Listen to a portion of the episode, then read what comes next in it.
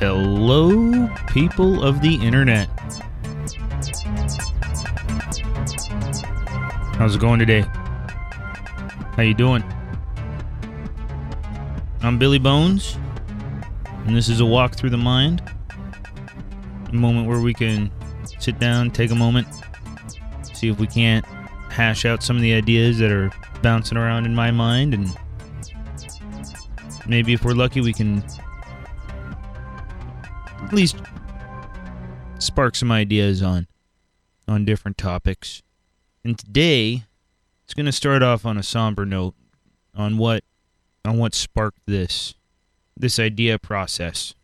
And according to the the news article that I will have linked, back in uh, June of twenty eighteen, on the twenty-fifth of June, there was a fifteen-year-old boy who was living in the Bronx who got misidentified, we'll call it, by a gang, group of guys, and uh, and he was he was stabbed to death. And it was just Not not a fun story. And and like I said, if you want to look more into it, you can. But I started thinking about, you know, the different types of gangs that we have around here. And and across the United States, across the globe, really. There's all sorts of different mottos and mantras and and ethics on how these these mobs run their businesses, or these gangs. Because all in all, that's that's really what it is. A gang is an illegal business out there to profit on things that are in the black market, and through whatever means, they either wash or launder their money, so that way, you know, they they don't get as easily targeted by the I R S. And it's just it's a It's a money-making scheme. Everybody's out to make money one way or the other, because you can't live. You really, it's it becomes difficult to live in this society without some sort of monetary exchange available, be that through dollars or or rubles, or, you know, maybe you're really just really good at the bartering system. But last I recall, bartering wasn't able to pay your rent in an apartment. You might be able to trade a couple different things for a car, but then you got to register the car, and that that thing requires money usually. But I started thinking about uh, the Bronx and and comparison to where I live, the greater Seattle area. And the Bronx, New York City, is that's an old town. That's been that's one of our our older towns here in the United States. There's a lot of history there. There's a lot of people that have come to the United States chasing the American dream, and a lot of people have made it, and a lot of people haven't. And then you think about just the the typical group of people that move there, and in that time frame, uh, you know, maybe that falls under the stereotypical view of things, but you have a lot of Irish, and you have uh, a large known Jewish population. You have the uh, the Puerto Ricans. Uh, I don't know how many Mexicans are there. There's Cuban gangs, and uh, a bunch of black people of all different sizes, shapes, and and growing ups. And it becomes a very interesting place in, in the general grand scheme of things. But then if you look at all these all these different groups and the social norms of where they came, and then how they kind of intertwine with each other, and you have families, again, that have been there for more than one generation. They've lived there either by choice or by happenstance. You just can't get out of the city because y- you don't know where you'd go. You don't know how... how to improve yourself. You don't have the money to rent a car, to move somewhere, to rent a house, to start over again. It, it becomes very convoluted quick. And so you get brought up in the family businesses. And under the terms of this conversation, we're going to stick to the gangs and mafia. If if all you've known growing up is your parents or your family, I should say, the people that uh, that you have chosen to surround yourself by, and all you know how to make money is through this illicit activity, and that's what you know, and that's and this cycle per, uh, perpetuates. And if you look at certain cultures, being a man is is a proud thing. It's a very proud thing. You're supposed to go out and be the strong one. You're not supposed to back down. You're supposed to stand up for your woman. You're not supposed to take any guff. And if people want to come up and push you around, you push back. And you be a man about it. And that's actually, I guess that's a generic statement that could easily be applied across many cultures, but it's a dependence on on how you react. And this is kind of where where the differences started appearing in my mind.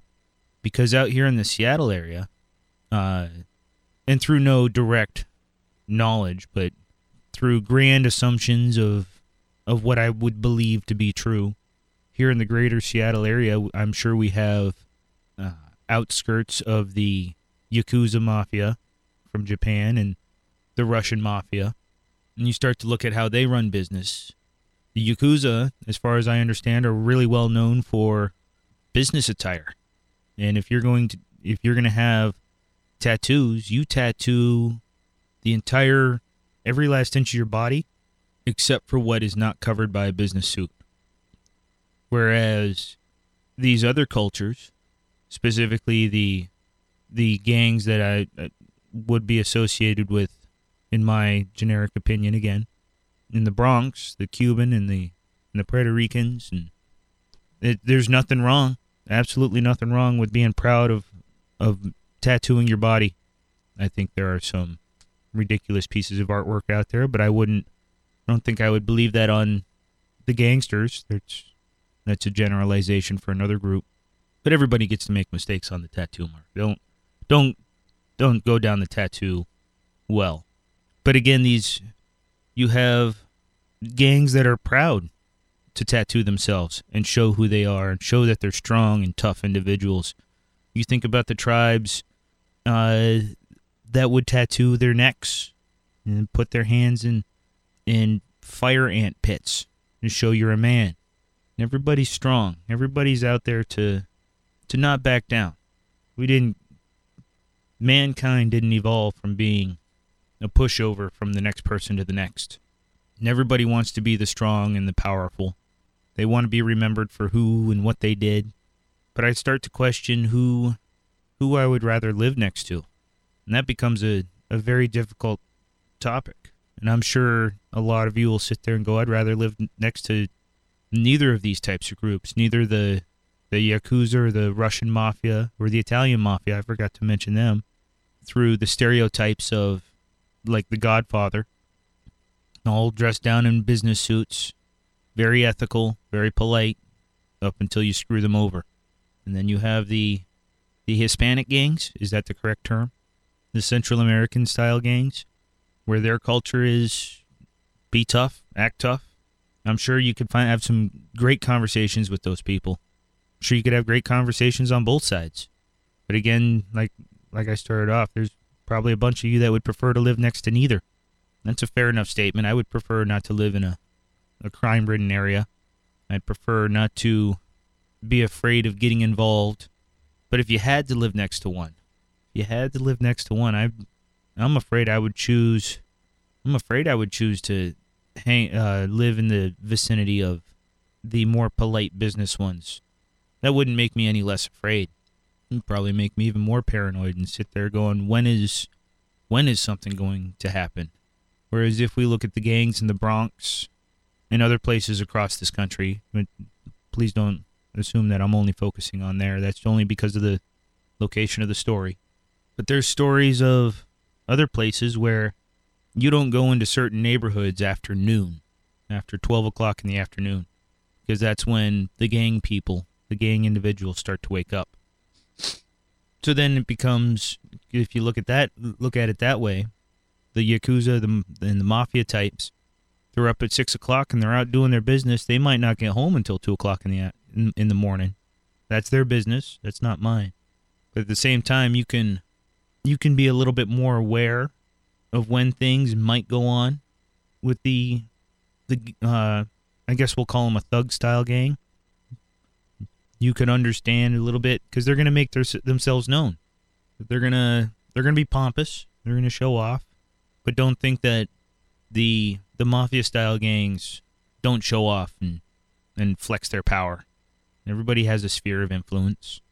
It's just a matter of who becomes a question. You know, again, no one wants no one wants crime, but when there's not an easy or a direct means to make a legal income, legal, livable income, history has shown that people will take the less legal route. Everybody needs to live.